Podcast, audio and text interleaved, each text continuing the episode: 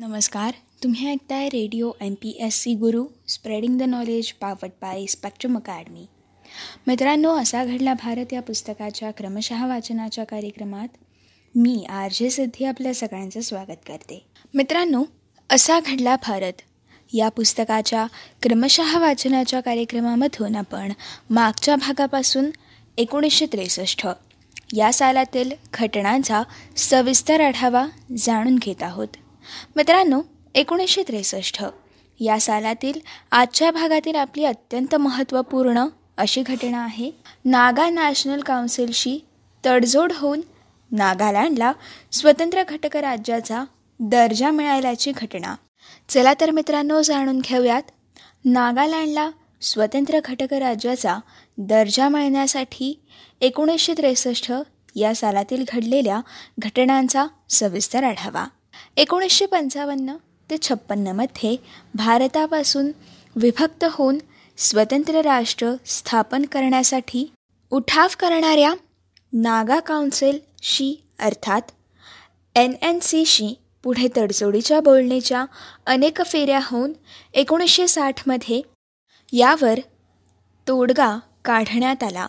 आणि त्यानुसार एक डिसेंबर एकोणीसशे त्रेसष्ट रोजी नागालँड हे राज्य अस्तित्वात आलं. आसाममधील नागाबहुल प्रदेश नागा हिल्स नेफा विभागातील नागाबहुल भाग आणि सुएनसॉंगचा भाग या सर्व प्रदेशाचा समावेश करून नागालँड राज्य अधिनियम एकोणीसशे बासष्ट हा कायदा संमत करून या नागव्याप्त प्रदेशाला नागालँड या घटकराज्याचा दर्जा प्रदान करण्यात आला. कोहिमा नगराला त्याच्या राजधानीचा दर्जा देण्यात आला. इसवी सन एकोणीसशे अठराशे सोळामध्ये ईशान्येकडील आसाममधील नागाबहुल भागावरती ब्रह्मदेशच्या अर्थात आजच्या मान्यमारच्या राजाने ताबा मिळवलेला होता. त्यानंतर इसवी सन अठराशे सव्वीसमध्ये ब्रिटिश इंडिया कंपनीने या प्रदेशात त्यांचा ताबा हा प्राप्त केला. आणि त्यानंतर हा भाग आसाम राज्यात समाविष्ट करण्यात आला. यापुढे ब्रिटिशांनी या भागाला प्रशासनिक स्वायत्तता दिली आणि या जनजमातीची आगळी संस्कृती लक्षात घेऊन त्यांच्याशी अंतर देखील ठेवलं. पण मिशनरीजच्या माध्यमातून या ठिकाणी शिक्षणासाठी शाळा इस्पितळं आदींच्या सोयी देखील केल्या होत्या. लक्षणीय प्रमाणावरती त्यांनी शिक्षणाचा फायदा घेऊन या भागात एक सुशिक्षित तरुण पिढी येथे तयार झाली. पुढे भारताला स्वातंत्र्य देण्याच्या वेळी म्हणजेच एकोणीसशे शेहेचाळीसमध्ये अशा सुशिक्षित तरुणांची नागा नॅशनल काउन्सिल या संस्थेची येथे स्थापना करण्यात आली आणि त्यांनी ब्रह्मदेश आणि ब्रिटिश भारतातील नागबहुल प्रदेशाचं स्वतंत्र राष्ट्र स्थापन करण्याची क्रांतिकारी योजना केली. मित्रांनो स्वातंत्र्यानंतर अंगामी फिझो या जहाल नेत्याने या नागा नॅशनल काउन्सिलमध्ये प्रवेश केला आणि स्वतंत्र राष्ट्राची भूमिका सातत्याने सुरू ठेवली. तरी साखरे या मावळ गट आणि फिझो यांचा हा जहाल गट अशी दुही एन एन सीत होतीच. एकोणीसशे पंचावन्नमध्ये एन एन सीने स्वतंत्र राष्ट्रासाठी उठाव केल्यावर एकोणीसशे छप्पन्नच्या जानेवारी महिन्यात साखैरे यांची हत्या झाली आणि आंदोलन अधिक तीव्र झालं. त्यानंतर नेहरूंनी आक्रमक भूमिका स्वीकारली आणि या ठिकाणी सैन्याला पाचरण केलं आणि उठाव मोडून काढण्यात आला होता. मित्रांनो या घटनेविषयी माहिती आपण एकोणीसशे छप्पन्नच्या सालात नागा बंडखोराचा सशस्त्र उठाव या घटनेची माहिती जाणून घेताना या घटनेचा आढावा घेतला होता. या घटनेनंतर एकोणीसशे सत्तावन्न सालामध्ये केंद्र सरकार आणि नागा बंडखोऱ्यांच्या प्रतिनिधींसोबत चर्चेच्या अनेक फेऱ्या झाल्या.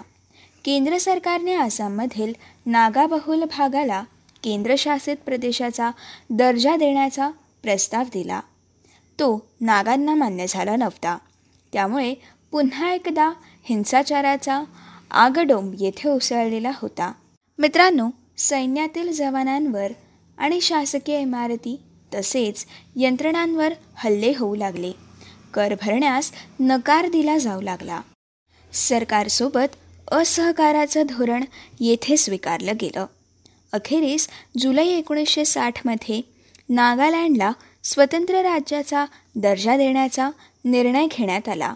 आणि एकोणीसशे त्रेसष्ट या सालामध्ये या निर्णयाची अंमलबजावणी करण्यात आली. नागा टेकड्या नेफामधील नागावस्तीचा काही प्रदेश सुएनसॉंग विभाग आसाममधील नागावस्तीचा प्रवेश या सर्वांचं मिळून नागालँड हे राज्य स्थापन झालं.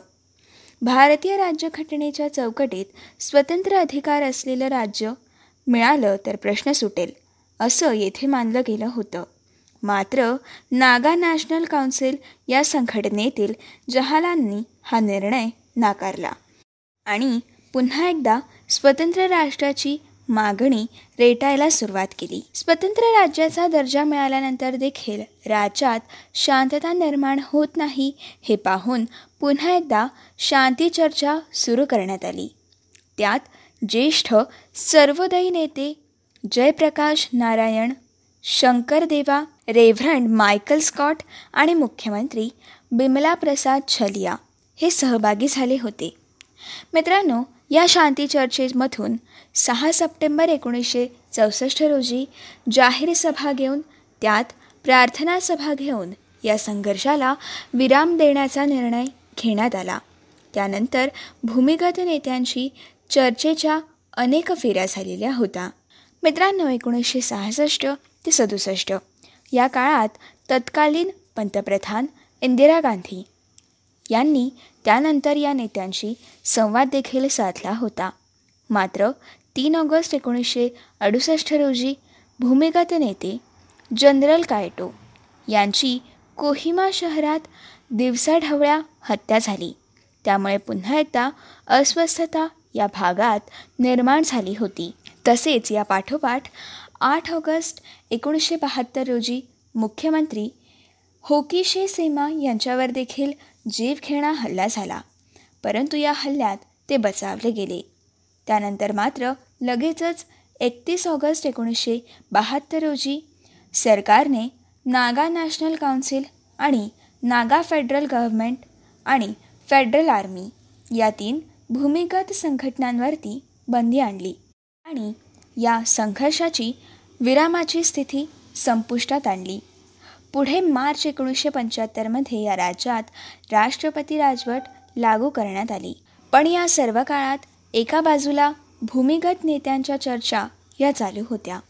परिणामी अकरा नोव्हेंबर एकोणीसशे पंच्याहत्तर रोजी भूमिगत नेते आणि राज्यपाल यांच्यात ऐतिहासिक ठरलेला शिलाँग करार झाला. या करारानुसार भूमिगत नागा नेत्यांची प्रचंड प्रमाणावरील शस्त्रसाठा हा सरकारकडे जमा करण्यात आला आणि अनेक भूमिगत नेत्यांनी देखील आत्मसमर्पण केलं. त्यानंतर या राज्यात तणाव हा कमी झाला. तरी देखील ही समस्या पूर्णत सुटली. अशी परिस्थिती येथे निर्माण झाली नव्हती. या समस्येसाठी अविरत संघर्ष करणारे अंगामी फिजो भूमिगत होऊन काही काळ पाकिस्तानमध्ये राहिले आणि त्यानंतर इंग्लंडमध्ये अज्ञातवासात राहिले. एकोणीसशे नव्वदमध्ये त्यांचा मृत्यू झाला. एकोणीसशे सत्त्याण्णवमध्ये तत्कालीन पंतप्रधान इंद्रकुमार गुजराल यांनी नॅशनल सोशलिस्ट काउन्सिल ऑफ नागालँडच्या आयझॅक मुईवा या गटाशी संघर्षाचा विराम करार केला. तेव्हापासून या कराराला विशिष्ट मुदतीनंतर पुन्हा मान्यता दिली जात आहे. स्वातंत्र्यानंतर सहा दशकं उलटून गेल्यावर देखील ही समस्या पूर्णता न सुटण्यामागे अनेक कारणं आहेत. एकतर बरीच वर्षे नागटोळ्या स्वतंत्र राष्ट्र मागणी सोडायला तयार नव्हत्या. त्यामुळे त्यांच्यासोबत समझोता होण्यास अत्यंत अडचणी निर्माण झाल्या होत्या. दुसरी गोष्ट म्हणजे नागा जनतेमध्ये अनेक गट असल्यामुळे ते एकमेकांच्या विरोधात कार्यरत असल्यामुळे त्या सर्वांशी मिळून चर्चा घेऊन निर्णय हा होऊ शकत नव्हता. त्याचप्रमाणे तिसरी गोष्ट म्हणजे नागा लोकांमध्ये बाप्टिस्ट चर्चने धर्मांतरित केलेले ख्रिश्चन नागा आणि मूळ आदिवासी नागा यांच्यात टोकाचे मतभेद असल्यामुळे कोणताही निर्णय एकमताने सर्वमान्य होऊ शकलेला नव्हता. परिणामी हा प्रांत भारताच्या नकाशावर स्थान टिकवून असला तरी देखील तिथे कायमच अशांतता राहिलेली आहे. मित्रांनो ही होती आजच्या भागातील असा घडला भारत या पुस्तकाच्या क्रमशः वाचनाच्या कार्यक्रमातील सविस्तर माहिती. पुढच्या भागामध्ये आपण हम दो हमारे दो घोषणा आणि लाल त्रिकोण प्रभावी ठरून कुटुंब नियोजन कार्यक्रमाला वाढता प्रतिसाद कशा प्रकारे मिळाला? त्याचसोबत सी बी आयची स्थापना कशा प्रकारे झाली या घटनांचा सविस्तर आढावा आपण पुढच्या भागामधून जाणून घेणार आहोत. तोपर्यंत मित्रांनो असेच काही वेगवेगळे कार्यक्रम आणि वेगवेगळ्या कार्यक्रमांमधून भरपूर सारी माहिती आणि भरपूर साऱ्या रंजक गोष्टी जाणून घेण्यासाठी ऐकत रहा तुमचा आवडता आणि लाडका रेडिओ ज्याचं नाव आहे Radio and PSC Guru, spreading the knowledge powered by Spectrum Academy.